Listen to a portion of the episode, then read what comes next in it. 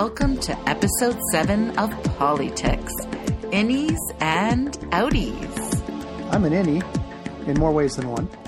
and this is, yeah, lucky number seven, isn't it? Wow. Seven weeks already. No, no, no, you can't say that and, and skip over it. What do you mean, more ways than one? Well, I mean the navel gazing.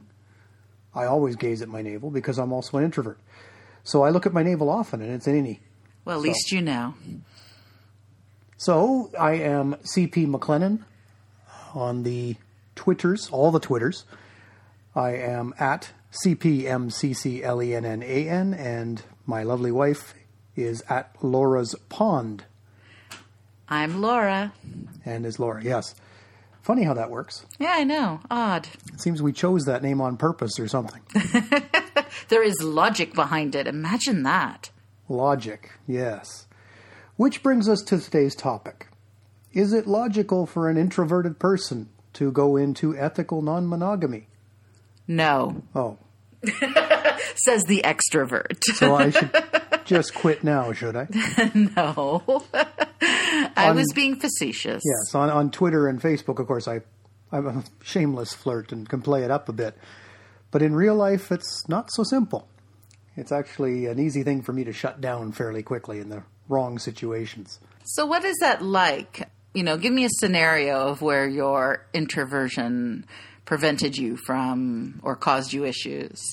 Fairly recently, we were with a friend of yours, and you two got talking about things that not only have nothing to do with me, which I can usually get around that easy enough, but there's something that I know nothing about.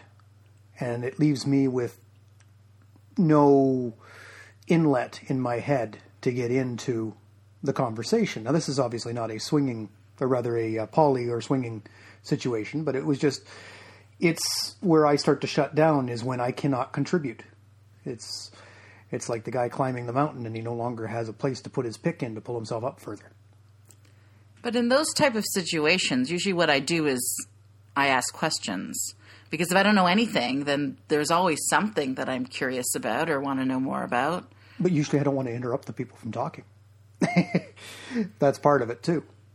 So when it comes to, of course, polyamory, or in this case, it's a more. I think it's it's not so much polyamory because then I'd have to be fairly talkative to someone to get to that level, but it's more the other realms, the swinging and just getting to know people. It's it's sometimes very difficult. We'll run into a couple and you can chat them up. And number one, I have a hearing difficulty at times, which is obviously a little bit of a challenge when we're at a nightclub with blaring music who's not playing Rush. At least that would give me something They to listen to. never play Rush at a nightclub. They Come should. on. They don't. They should. You need to get over that. We'll discuss that offline. and I'll put on some Rush while we do it. No. Anyhow, and even if it's not a nightclub scenario, like we'll go in an afternoon over to Club M4 sometimes, and they're not playing blaring music. So you can actually sit and talk, but once you get talking and once they get talking, I back out in a lot of cases. Once in a while, I can, depending on the subject matter, depending on how they talk, I can get involved, but it takes me a lot to do that. It's a lot of effort on my part. The other thing I find is not only there's moments where you don't contribute, but also you tend to have this look on your face that says you're not happy with the situation. So it makes it kind of doubly hard to engage you. Usually I'm not happy with myself, but yeah, I can I can understand that. I'm certain that a lot of other introverts would have gone through this, where they have been accused of not being interested, not being there, not being happy to be there, and it's really not about where we are. I mean, what's that? What's that meme that we saw going around last year? We're introverts. We're here. We're uncomfortable. We want to go home. And That sounds like you. yeah. Yeah, because we've talked about that where you like to go out some evenings where I would rather just sit and write. So it's a bit of an awkward juxtaposition, but we work through it. Well, it, it, it- that is interesting because from you know an extrovert versus introvert point of view, because if I want to go out and you want to stay home, but then I go out with somebody else, but then you want to join in because you're feeling left out. I mean, that's its own kind of weirdness. It's a vicious circle. Yeah. Yeah. No, it is. There's there's always there's always pratfalls there. one way or the other. I think the point here is that it's a lot of people go into this expecting that we're all coming from the same place. And you say that people look at me and they think I'm unhappy about being there. And I'm really, it's not about being there. I'm, I'm just unhappy that I can't put out the effort sometimes because I just, it won't let me. It's just the way it is. But it's, sometimes it's completely unintentional. It comes off as rude or whatever else. And it's not always as it seems, which we've talked about previously that people put on a front. And in a sense, that's what I do. When I'm online, I do that front very well. You know, in situations where let's say that we're meeting somebody else or another couple and I'm chatting them up and we're laughing and we're having a good time. And then I turn to you and you have that look on your face. And then I don't know what to do. Like, I don't know, like, are you uncomfortable? You don't want to go forward? Are you, like, I don't know how to rope you in. It, it's one of those, I'm not even really sure what to do about that situation. Well, first off, we know already if I didn't want to move forward, I would tell you. Yes. We know that. Usually that just means because I'm just not ready to jump in. Now that's the one side, that's the innies. And there is, of course, the outies. Which Never heard of that. never heard of that. No, not me. It's not like I keep talking and talking and talking and can talk to anybody and I never shut up. No, no. I think that's probably a little bit of sarcasm. Maybe just a tad. But one thing I find is that sometimes, and maybe this is a problem. It's not really a problem for you, but I have seen some people who have this because you don't get to this point. But some talk too much in that they just keep going and going and they become almost intimidating to those around them. It's almost like they're trying to overcompensate, if you know what I mean. They're Or- trying to. Or they're so focused, right? Like I've seen people that are have loud, gregarious personalities, and they seem to take over a situation or um, a conversation, and it's like they need the focus on themselves, right? As soon as it gets off of them, they redirect it back to themselves. which the introverts are almost the opposite. We don't want the focus. We'd rather just be there to be there. And I mean, I look at something. I'm going to use a celebrity here who's I'm a, was a huge fan of when he was alive. Was Robin Williams, and in a scenario like this, he would intimidate the hell out of me. I would be afraid of going near the guy because he would just basically suck all the oxygen out for himself. And he was very good at it. He seemed to be very likable and everything like that. So he's not one of these egotistical, arrogant. Well, I mean, he might have been. I don't know the guy personally, or never knew him personally, obviously. But he always seemed like a decent fellow. But you get some of them, and it just doesn't come off that way. all of this is not just about um, poly. This is just about dealing with other people. I mean, the poly.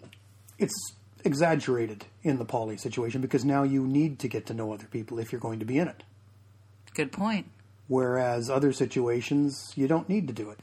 And it just it's like putting it under a magnifying glass all of a sudden. Okay, so let's say we're in a scenario where I'm chatting somebody up that um, you're having that moment of introversion and I'm trying to loop you in the conversation. What advice do you have for me? Or what would you tell me to make the situation better for you? For something along those lines, it's more just keeping it in the subject area generally, at least at the beginning, that I can stay with. We've had it where we'll be out with one of your workmates or one of your colleagues, and you two will go off on a tangent. We already know this person, I've met them before, and things like that. So it's not a huge deal if I kind of zone out for a bit when you go off on work tangents that I can't help with, I can't I can't uh, contribute to. But if it's a new if it's a new meeting, you have to try and keep me keep it on track for me because I can't do that. As hard as as weird as that sounds, I'm not one to control any of the conversation. I mean, you control most of this, what we're doing here in the conversation. I do. Keep bringing back the questions. it's never me. Well, no, that's not true. It has been me occasionally, but even this, it's more controlled though by you. That's interesting. I never thought of it that way. Yeah. We did have one couple I recall we met. And this would have been probably our first year and they were close to our downtown condo. We met them at a local pub, had a couple of drinks with them, and very quickly I noticed that the woman had automatically had tuned me out, but they were still talking to you. We then went to M4, and at one point she finally pulled her guy aside, and the two of them just, I guess the term is ghosted us at that point. Yeah, I remember that. It was so weird and awkward. Yeah.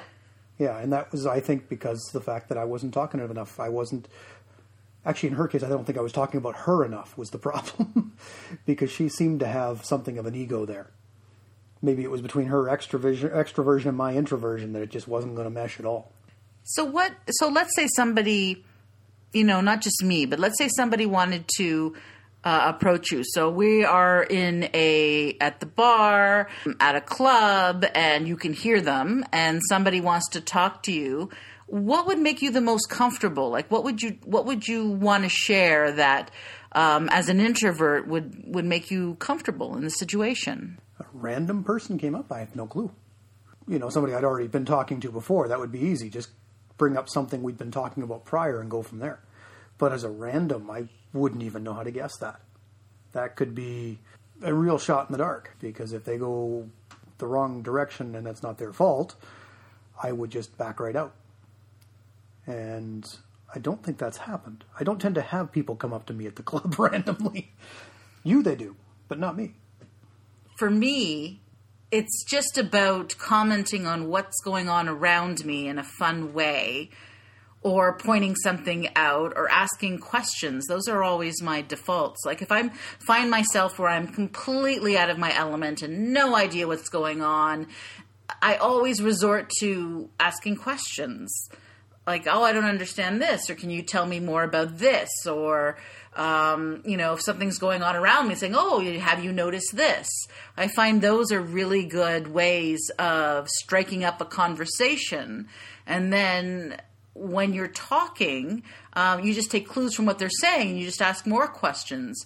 And especially if you're talking to somebody, they love to talk about things about themselves and they like to talk about things they're interested in. And once you can tap into either one of those, then you've got them. They'll they'll go off on their ask them a bunch of questions and they'll go off on their tangents and you'll get to know them. Yeah, and that's those are old sales techniques. Are they? First off, you ask questions about the customer you don't ask questions about you basically get the customer talking about what they like about whatever is going on and second you ask open-ended questions you don't ask closed ones don't ask yes no which a lot of people do. How you doing? Good? You know that's a closed-ended question. You're expecting the good answer. But that's so funny because you gave the answer. How you doing? Good? Yes uh, yeah i'm good. But you've heard that question haven't you? Yeah. And a lot of people, because they really don't give a damn what the answer is, will do it that way. They'll say, Are you doing good? Which is yes, no. Really don't want any shades of gray in there. I just want a yes or a no. In fact, I would prefer just a yes because I don't want to deal with the no, is usually what that question means. On the other hand, how are you doing?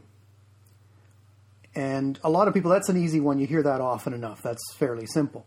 Once you get beyond that one, you get a lot of closed questions and new contacts. And I think my problem is that I'm not good at getting past them on the answering side. Uh, introverts aren't quick enough on our feet uh, in that way. Yes, I mean, we can be witty, we can be mentally stable, we can be very good intellectual at whatever, but at social, we're not that quick. Because all of a sudden, I always remember there was that scene from the movie Inside Out. And it's where the girl goes up and meets the boy, and then you see inside his head, and all of the alarms are going off, and all of the characters are running around saying, "It's a girl! It's a girl! It's a girl! What do we do?" now I don't do that with women anymore. I did at that age. It was brutal at that age, but they don't move very fast in my head. Those characters, they it, tend to sit back and think about it. So is that why you prefer texting? Because it gives you a moment to think about your response as opposed to an automatic response and well, verbally? For me, for me, it does, sure. Yeah. The only problem with texting, of course, as I'm sure most people would know, you can't read body language or intonation, and you have no clue what they're actually thinking on the other end, unless you know them pretty well. And then generally, for example. Yeah, because I mean, I can send you a suggestive text, and I know pretty much what's going to come back what's going to come back. Usually we have to go buy a new phone because the drooling, you know, kills the. Mm. yes. I thought you'd make up an answer. I think one of the other things, and I'm going to go back to the extroversion here. One of the other things I find with a lot of extroversion when it's getting a little over is that you may miss things. And you've noticed that where you've gone through, and I've pointed out red flags to you. We've talked about that because you just go through. As an extrovert, you keep going, and that's fantastic. Again, you're faster on your feet. On the other hand, I think that introverts observe more. And not always, but I, in my case, I do. I observe more. I may not be able to actually comment on it until later, but I think that I see a lot more. For me, it is very much a gut instinct. When I'm talking to someone or going forward, there, you're right, there isn't a lot of true, like, deep thinking about it. I'm engaged in the moment and I'm whatever comes out of me comes out of me in the moment. It's not sitting back and observing and thinking and then responding. I mean, I certainly do that in certain cases, but when I'm engaged in a conversation or meeting somebody new, no, it's much more of of you know I'm I'm looking for clues and not even conscious I'm doing it. I'm just looking for that nice interaction, you know, that kind of play off each other that you that I enjoy. Yeah, whereas I need to think about it. I need that breathing room. You know, it's one thing once you're naked in the back of a club and then insert penis A into vagina B. That doesn't require much thought. But it's the actual getting to know them ahead of that that for me is the big stumbling block. So, what is it like to have a wife who's such an extrovert? You've led me through many things that I would never have gone to in the first place. So, there's that, which is a good thing and then certainly wouldn't complain about it. Again, as I say, uh, there's a difference between your extroversion and some that I've seen because your extroversion is just your personality. It's not an ego thing. That's just your you're bubbly, you're you're talkative, you're social. It's not that you need the attention of everybody else all the time. You don't need that. So, but they're the ones that worry me, of course, as you said earlier, are the ones who do. Um, so, being married to you is very easy in that sense because I know it's not about you all the time. And although I rarely need it to be about me, but still I know it's not me feeding your ego constantly or someone else in that way. And being married to an introvert is also interesting as an extrovert. You, have gotten to know Madden because of this. Been yeah. sitting playing Madden and you've been watching, so with my headphones on, so you can't even hear it. That's right. and, and, I just make obscene comments at the TV about their tight ends. But beyond that, it is interesting because it is somewhat of a challenge in certain respects because obviously I want you to be involved in when we're together and when we're meeting people and talking to people and getting to know people. And as well as I know you, sometimes I do struggle to to loop you in and to get you involved and to to be reassured that you're comfortable. Uh, well, first, yeah. First off, I'm never comfortable. You know that. That's. but I want you to be comfortable. I mean, that's my goal. Generally, unless we really know somebody, that's not happening. So, how long does it take before you get comfortable? That depends on who we're with. that's not always a cut and dry answer. Uh, we've had couples who are people who we've met, and very quickly it happens, but you can't always do that. We've had others who I didn't really think much of at first, and then they kind of grew on me after a while. And I guess on that note, we're going to call it uh, quit for this week. Wow, the introvert is making shots. I am, yeah. Well, we have actually we we have to take the eldest of the four younglings to college tomorrow. So this will be our own adventure. So we really need to get to bed early. As I said last night, we were normally we do this on a Sunday, but we were a little late because unfortunately we got binging the Defenders, and it was okay. It, it was, was, good. It was I really okay. liked it. Jessica Jones is still better. Uh, well, yeah, but I liked her in Defenders, and I liked uh, Matt. I like Daredevil. You want a threesome? I do. With him and Luke Cage. Oh my goodness, yes, that would be amazing. That'd be fun to watch. And having said that, um, where is Neil and Amanda? I don't know. They still haven't responded to any of. Well, I suppose I should tweet at them before I say they haven't responded. Have you tweeted at them? I haven't tweeted at them. You know, this is not going to go very far if you don't put any effort into it, Mr. Introvert. Right. So that's it for this week. Before we go off on a complete other tangent here. A couple of upcoming events that we're actually going to be at on September the 9th. I believe that's a Saturday. There is the 9 11 Service Appreciation Theme Night at a club in the Toronto area called NYX. It's actually in Oakville, Ontario. We've not been to this club before. I will probably be going to start writing a review on the place. I've written reviews previously on three of the clubs in Toronto, in Ozone and M4 and Oasis. So this will be number four. And then we've also got on September 23rd, Polyamory Toronto is hosting Poly Dating, which is in the Toronto main city. But look it up on meetup.com if you're in the Toronto area that weekend and would be interested in such. So I guess we should bid our farewells. You wanted to ask for something. Feedback. All right, Alice King, this is for you. Thank you. I appreciate your feedback. And this is a challenge to everyone else to leave us some feedback. We want to hear uh, what you think of our podcast. We want opinions. We want questions, anything at all. Uh, we certainly are open to receiving. Is she any relation to Stephen King? I don't know. We have to ask her. Okay.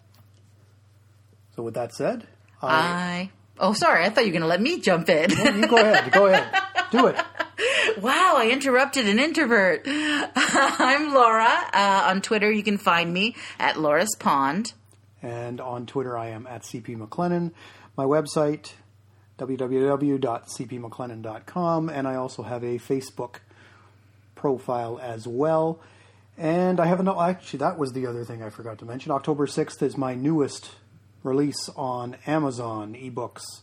And there will actually be a softcover version of this called Director Jake and the Mountain of Swingers. Ooh, mountain. Yeah, That's a lot of swingers. Going back to my Skelly Manor stories, which nice. are actually based in a lovely town that actually exists in the interior of BC, about six hours west of Calgary, up in the Rocky Mountains, in the Kootenay Valley, called Creston. And this manor is placed just outside of Creston. So, anyway, that's it.